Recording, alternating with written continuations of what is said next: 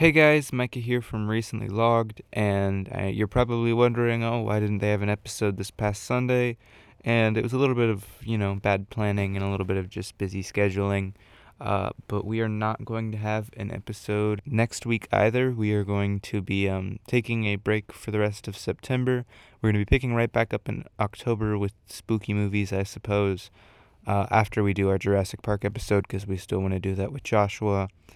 Um, so yeah, sorry that you won't have any episodes to listen to, but you can always catch up or re-listen to them. So that's something.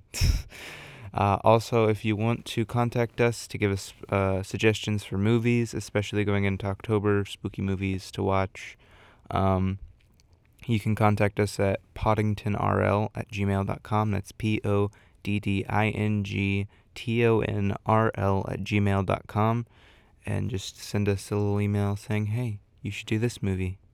You had you have an amazing podcast. It's amazing." Also, you can contact us if you want to be on the podcast. We're, you know, always looking forward to having guests on. It's a lot of fun. And until October, guys, goodbye.